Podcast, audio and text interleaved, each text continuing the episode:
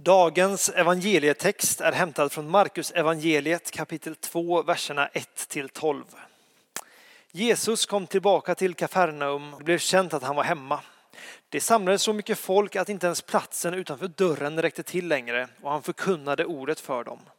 Då kom det dit med en lam man som bars av fyra män.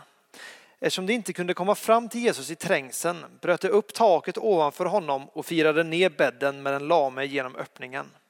När Jesus såg deras tro sa han till den lame, mitt barn, dina synder är förlåtna.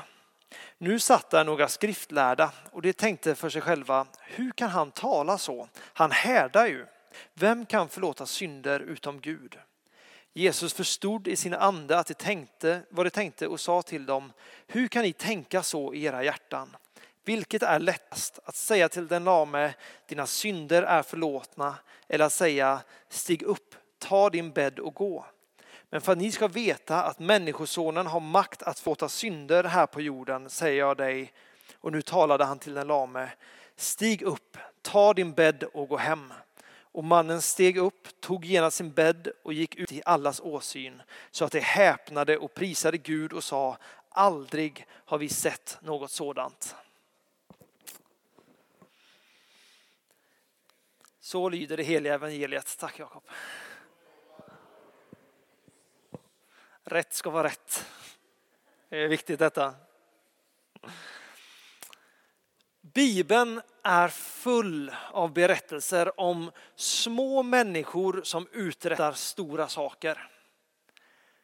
Helt vanliga alldagliga människor som sätter sin tro till Gud och som får se fantastiska saker hända och som faktiskt kommer att påverka hela världens historia. I episteltexten idag läste vi om några sådana. Vi läser om Israels folk som går genom Röda havet. Vi läser om hur Israels folk tågar runt Jerikos murar och hur de faller. Bara ett par verser innan så läser vi om, om Noa och när han bygger arken.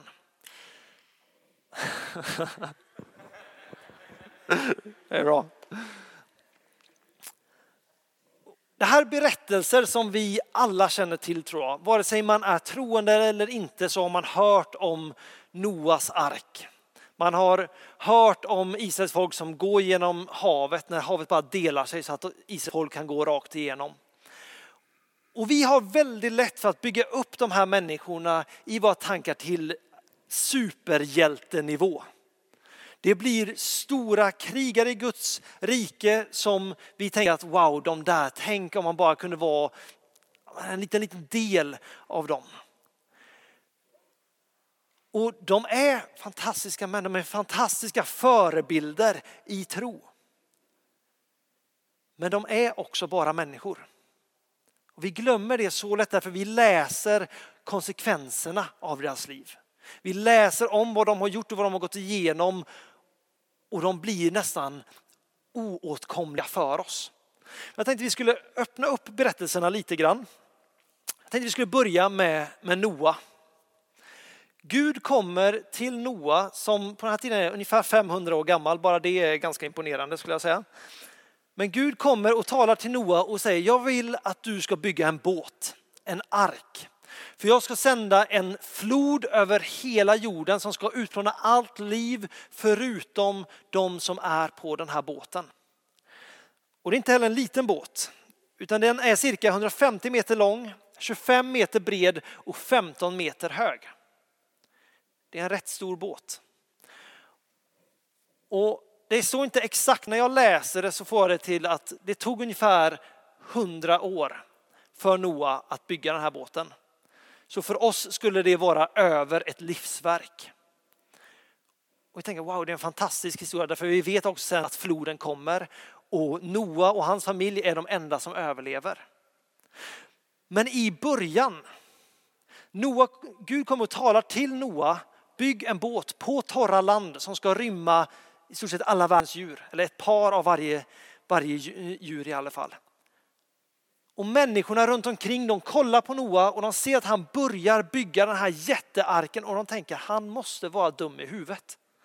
Det finns inget vatten i vår närhet som man kan sjösätta en så stor båt i. Men Noa hade hört Gud och han trodde Gud. Han trodde att det Gud sa var sant. Och det räddade hans liv, det räddade mänskligheten och det räddade den här planeten. Jag satt lite och tänkte innan att bygga en båt är inte så svårt, det hade jag också kunnat göra. Om jag fick lite hjälp från Kent och Benjamin så skulle man nog till och med kunna få den att, att flyta. Jag har inga hundra år att bygga en båt för så jag hade nog fått bygga den i mindre skala. Men det Noa egentligen gör är inte så svårt. Han bygger en båt. Sen visserligen, de hade inga spikpistoler eller byggmax som man kunde handla virke och spik. Så det var ett stort projekt. Men han byggde en båt. Och ändå är han en av dem som vi lyfter upp till skyarna. Vad är då skillnaden på honom och på oss i många fall? Det är att när Gud talade så trodde Noa. Även om omständigheterna såg helt omöjliga ut, även om det inte gjorde någon, vad heter det, reason, makes no sense. Uh, precis, det är, för vårt förstånd så är det helt obegripligt hur man ska kunna, varför man skulle bygga den här båten. Han såg inget regn på ungefär hundra år. Ändå varje dag så gick han ut och byggde på den här båten. Därför att han litade på att det Gud hade sagt var sant. Han trodde att Guds ord var sanning. Och det förändrade mänsklighetens historia. När vi kollar på den andra kända berättelsen, vi tar Mose och Israels folk, de har precis i stort sett flytt ut ur Egypten.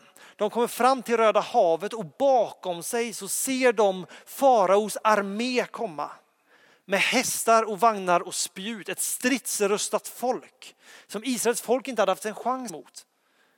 Och de känner sig stängda. Det Mose gör det är att han tar sin stav, han går ut i vattnet och han doppar den i vattnet. Och havet delar sig. Havet delar sig. Israels folk går torrskodda på havets botten igenom. När, när Egyptens armé sen kommer så väller vågorna in och dränker dem allihop. Det Mose gjorde var att doppa en stav i vatten. Det kan jag garanterat göra. Kommer dock vattnet dela sig, det är en annan fråga. Men han trodde Gud för det som var möjligt. Han gjorde någonting som i våra ögon är en väldigt enkel handling som fick enorma konsekvenser. När de är i öknen, de, folket har inget att dricka. Folket kommer och klagar på att vi kommer törsta ihjäl, det har varit bättre för oss att stanna i Egypten. Då säger Gud till Moses, slå med staven på klippan och vatten kommer komma fram. Mose tar staven och han slår på klippan och precis som Gud säger så kommer vatten och hela folket har så att de kan dricka. Därför att han trodde att det som Gud hade sagt också skulle ske. När Israels folk kommer in i det förlovade landet så det första de möter är världens antagligen mest befästa stad. De starkaste murarna som människan har sett och deras stridsplan. Vi går runt den i sju dagar. Gud säger åt dem, gå runt Jeriko i sju dagar och på den sjunde dagen, först går de helt tysta, på den sjunde dagen då ska ni skrika allt ni kan. Och de gör detta och de skriker och murarna faller. Vad tror ni de tänkte när de gick runt de här murarna? Dag ut och dag in i en veckas tid promenerar de och när dagen väl kommer, ja nu tar vi oss och ropar vi. Men det var det Gud hade sagt till dem. It makes no sense. Det verkar helt korkat. Men de trodde på att det Gud hade sagt också skulle fungera. Och de skriker och murarna faller. Och jag tror att det är så för oss också. Jag tror att i Guds rike, i den tid vi lever nu, så är tro, det är Guds rikes valuta. Vill vi att någonting ska ske i våra liv, i våran omkrets, så handlar det om vad vi gör i tro. Det handlar om att vi sätter våran tro på spel. Vi tar en risk för att få någonting att hända. Varje gång vi ber, varje gång vi vänder oss till Gud. Så det vi gör helt enkelt är att vi tar den här bollen som är våran situation. Om det är en familjesituation eller vad det än är så tar vi den och vi lägger den på Guds planhalva. Det svåra för oss är sen att ta ett steg tillbaks och vänta på att det Gud har sagt också ska få ske. Kollar man på en historia som om Abraham, han fick löftet från Gud att jag ska ge dig en son trots att Sara är gammal. Så ska hon få en son. Abraham trodde Gud, men efter en period när ingenting hände så tänkte han jag måste göra det här i egen kraft ändå. Så han kommer på en fiffig plan med sin slavkvinna och tänker att nu fixar vi detta. Och han får en son med Hagar. Men det var inte den sonen som Gud hade planerat. Men för att få det som Gud har talat om, det som vi går och längtar efter, att det ska få ske, så måste vi våga sätta vår tro, vår tillit på att Gud kan, på att Gud vill och att Gud är närvarande. Utan att försöka ta tillbaka det och ordna det i egen kraft. Vi tänker ofta att vi behöver, när vi talar om tro så tänker vi ofta att jag behöver tro till att jag vet det här till 110 procent att det här kommer fungera. Det säger inte Jesus. Jesus säger att det räcker med tro som ett senapsfrö för att flytta berg. Senapsfröet var på den tiden det minsta frö man visste. Det innebär det att det Jesus egentligen försöker säga är att bara ni har en liten gnutta av tro så kommer ni kunna säga till ett berg, flytta dig och det ska göra det. Och Jesus säger att ingenting ska vara omöjligt för er. Vet ni, jag tror så här. Jag tror att vi är kallade till att leva naturligt övernaturliga liv. Därför vi tror på en Gud som är övernaturlig. Vi tror på en Gud som har skapat himmel och jord. Vi tror på en Gud som har uppväxt sin egen son från de döda. Vi tror varje gång vi läser Bibeln, när vi läser om Jesus, så tror vi att när han bad för sjuka så blev de sjuka friska. När han kastade ut demonerna så kom inte heller demonerna tillbaks. Därför Jesus hade auktoriteten. Det är vad vi tror på. Det är den Gud vi tror på. Han som har himmel och hav och jord i sin hand.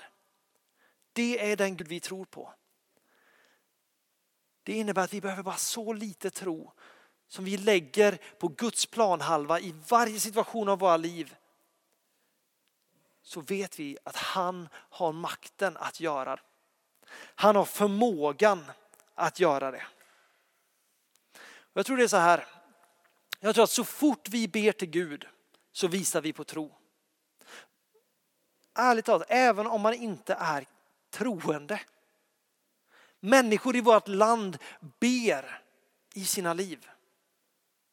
Jag har läst någon sån statistik någon gång, jag kommer inte ihåg siffrorna på den, men där en undersökning har gått runt och frågat hur många som bad till Gud någon gång under livet. Den absoluta majoriteten ber till Gud även om de inte tror att han finns. Varje gång vi ber till Gud så erkänner vi ändå hans existens på något sätt. Även om det är i vår yttersta nöd så fäster vi blicken på honom och tänker att Gud, det kanske bara är du som kan. Och den tron, även om det bara är som en senapsfrö, det kan flytta berg. Det kan förvandla liv. När vi läste evangelietexten idag så är det en grupp män som bär sin lame kompis fram till Jesus. Och Jesus säger, eh, det står att Jesus såg de här männens tro. Och på grund av det sa han till den lame, dina synder är dig förlåtna och sen ta din bädd och gå. Jesus såg deras tro.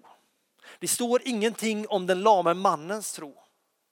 Detta innebär också att jag tror att vi har ett ansvar, jag tror att vi har en kallelse att bära fram andra människor till Gud. Jag tror att om ni har en en vän, en familjemedlem eller kollega som ännu inte känner Gud eller som behöver ett genombrott i sitt liv av Gud. Det kan vara med sjukdom, det kan vara på grund av arbetsbrist eller vad det än är. När vi bär en sån människa fram inför Gud så tror jag att Gud hör bön. Men jag tror också det så här, jag tror att vi har väldigt lätt att vi bär fram en bön till Gud och så lämnar vi det och så går vi därifrån. Jag tror att när vi visar riktigt tro, det är när vi, även om vi inte ser någonting hända, så fortsätter vi be. Därför den bönen när vi ihärdigt fortsätter att be så innebär det att vi proklamerar att även om jag inte har sett resultatet, även om jag inte har sett någon skillnad i omständigheter så tror jag att Gud kan. Då tror jag att Gud kan förvandla den här människans liv och den här människans situation. Så jag tror faktiskt att även om människan själv inte är villig att komma till Gud just nu så tror jag att vi kan bära någon fram inför Gud. Jag tror det är samma sak i våra liv. Jag har mött människor som har, som har sjukdomar och som har fått förbön efter förbön efter förbön efter förbön. Som aldrig sett någon skillnad. Men som fortsätter att gå och söka förbön. Därför att de vägrar låta sina omständigheter eller sin erfarenhet sätta ribban av som är möjligt för Gud. Gud har sagt gå ut och bota de sjuka. Jesus dog för våra sår och våra smärtor, våra sjukdomar. Det innebär att om han har sagt det, då ska vi be tills det sker. Men vi måste sätta våran tro i rörelse. Vi måste aktivera våran tro. Vi måste våga lägga bollen hos Gud. För om vi bjuder in Gud i en situation i våra liv, i vårt sammanhang, så lovar jag er, det finns ingenting som är omöjligt. Det kanske inte sker på exakt det sättet som vi har tänkt eller som vi har planerat eller som vi har förväntat oss. Men så fort vi börjar be så vet jag att Gud är aktiv. Så vet jag att Gud verkar. Jakob hade en period här förra året när han ständigt pratade om EFS-missionärer som åkte ner till Etiopien. Den absoluta majoriteten dog där nere utan att ha sett en enda människa komma till tro. Men idag är det ett av de länder där väckelsen inom den lutherska kyrkan är som allra störst. Därför det bär frukt, det de gjorde, den tro de hade, den tro som de använde där, den bär frukt genom historien nu. Även om de inte själva fick se det. Men tro handlar på något sätt om att vi sätter vår tillit till att Gud är större än allting annat. Jag tror att trons kraft är att det omöjliga blir möjligt. Därför vi bjuder in Gud i bilden.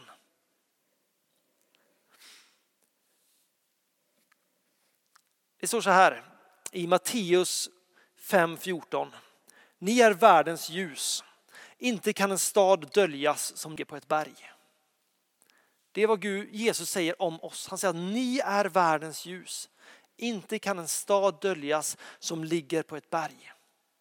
Det jag tror att den här liknelsen betyder, det är att när människor ser en annan människa som har Jesus i sitt liv så går det inte att dölja det, liv, det ljuset. Det kommer att lysa igenom. Men vi är också kallade till att leva på samma sätt som Jesus levde. Missionsbefallningen säger gå ut och lär dem allt vad jag har lärt er. När vi bjuder in Gud in i våra liv, när vi låter han verka så kommer det lysa igenom alla masker vi försöker sätta på oss själva. Därför Gud är större. Vi är kallade till att visa Guds rike för den här världen. När Jesus proklamerade att riket nu var här, då var det i under och tecken. Vi är kallade till att göra detsamma. Det står att tecken och under ska följa dem som tror. Jag vill inte bara stå här nu och bara tala om tecken och under, för det kristna livet handlar om så mycket mer än det. Men ett kristet liv handlar om att Gud är aktiv i det livet. Vi ingår i en relation med Gud där Gud ska vara minst lika aktiv som vi är. Jag hade ett samtal vid, vid lunch förut här när vi sa det att om vi ger Gud handen så tar han hela armen. Därför Gud vill ha ännu mer. Gud är så han har så stor längtan efter att få verka ännu mer i våra liv. Frågan är bara, vågar vi tro Gud för den han är? Vågar vi leva våra liv på ett sätt som visar Gud för den han är? Noa hade kunnat säga, jag tror inte det kommer komma någon flod. Och han hade skitit i att bygga båten. Och han hade drunknat. Mose hade kunnat tänka, och ska doppa min stav i vattnet. Makes no sense. Och de hade antagligen fått hela, Israel, eller hela Egyptens här i ryggen. Men Gud talade och de vågade ta ett steg i tro, de vågade ta en risk och sätta allting på spel av att det Gud har sagt stämmer. John Wimber som var en stor profil inom Vineyardkyrkan på 70-talet. Han sa att tro stavas R-I-S-K. Det stavas en risk. Du kan inte visa tro utan att ta en risk.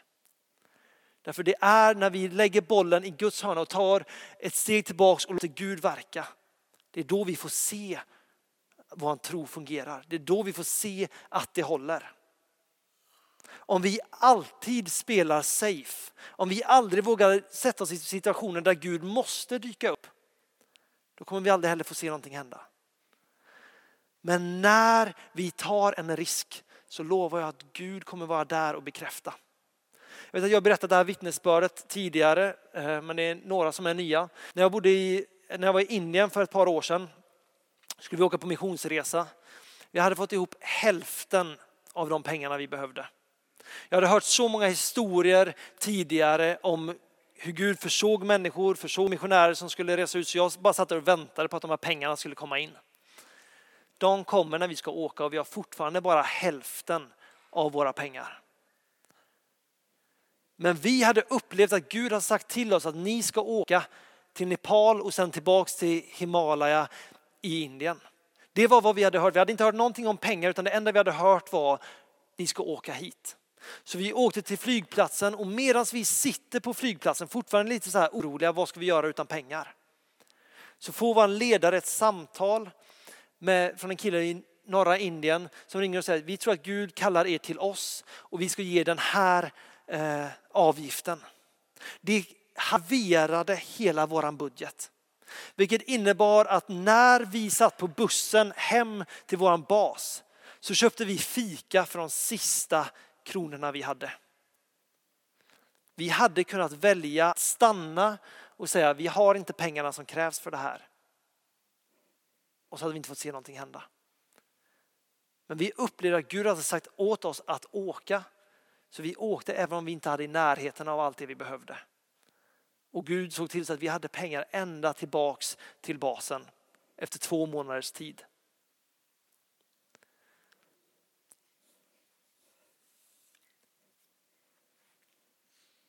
Jag blev oerhört utmanad för ett par år sedan när jag läste en bok som heter Crazy Love av en pastor i USA som heter Francis Chan.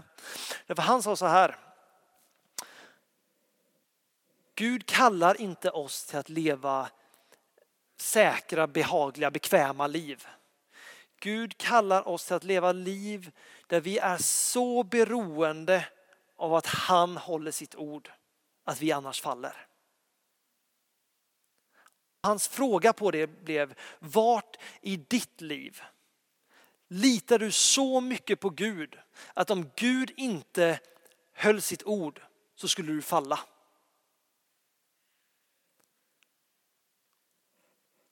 Det skrämde skiten ur mig. Men det gav mig också självinsikt. Vi är kallade till att utbreda Guds rike på den här jorden. Vi är kallade till att leda människor till Jesus. Men vart i mitt liv vågar jag lita på honom till den graden att jag inte har några backup plans? Så att om Gud inte dyker upp så faller allting. Jag och Benjamin hade lite social abstinens för ett par veckor sedan här. Så vi bestämde att vi måste gå ut och träffa lite folk. Så vi gick ner en eh, fredagkväll och satte oss på en pub här nere och började snacka med två killar. Och vi kom in på ett samtal om tro och han frågade mig vad jag tycker om människor som inte är kristna. Och jag svarade på det och sen frågade jag så här, men vad, vad tänker du? Och då sa han så här att ärligt talat, jag ser inte ett behov av Gud i mitt liv. Jag ser inte ett behov av Gud i mitt liv. Vi lever oftast, inte alla, men väldigt många av oss lever så bekväma liv i Sverige. Att om det inte handlar om frälsning så har vi egentligen inget behov av Gud. Hur visar vi världen vem Gud är om vi lever sådana liv? Jag tror det finns en inbjudan från Gud att gå på vatten med honom. Att gå in i situationer där vi inte har någonting att komma med om inte Gud dyker upp. Därför det är då människor kommer att säga att wow, de där har någonting. De har en sån förtröstan på Gud att de vågar göra detta. När vi körde gatuevangelisation, jag bodde i England, så ställde man alltid de här vanliga frågorna liksom om eh, har du hört om Jesus eller har du ont någonstans kan vi få be för det. Och när man inte kom längre, då brukar jag ställa frågan, får jag be för dig nu så får vi se om Gud dyker upp. Vill du erfara Gud nu? Och de sa alla ja. Och jag bad. Jag var livrädd att de inte skulle uppleva någonting. Jag var livrädd att ingenting skulle hända. Men varje gång så dök Gud upp därför vi tog ett steg i tro. Och att om Gud har sagt att han vill möta människor, då vill han också möta människor. Att vara modig handlar inte om att inte vara rädd. Utan det handlar om att våga göra det man är rädd för än trots rädslan. Det är mod. Och när vi vågar ge de omöjliga situationerna till Gud, då säger Bibeln att ingenting är omöjligt. Ingenting är omöjligt för den som tror. Därför vi bjuder in Gud allsmäktig in i bilden. Ett sånt liv vill jag leva. När Gud är att räkna med i min vardag, i mitt liv. Och hans inbjudan står alltid där. Kom och var med. Kom och var med. Vi ber tillsammans. Jesus, jag tackar dig för vem du är. Jag tackar dig Jesus för livet som du visade oss när du gick på jorden. Tackar dig Fader för att du bjuder med oss på ett äventyr med dig. Där vi för varje dag får lära oss att lita på dig ännu mer. Så jag ber helige Ande, jag ber att du får komma och du får visa din trofasthet för oss. Jag ber att du får visa din, din kraft och din kärlek. Tackar dig Jesus för att du har sagt att du aldrig ska lämna oss, du aldrig ska försaka oss. Utan att dina löften håller. Lär oss att våga lita på dig. Lär oss att våga tro dig för den du är. Helige Ande, jag ber att du får ta med oss på en resa som församling, som personer. Där vi får lära oss att lita på dig. Ännu mer. I Jesu namn. Amen.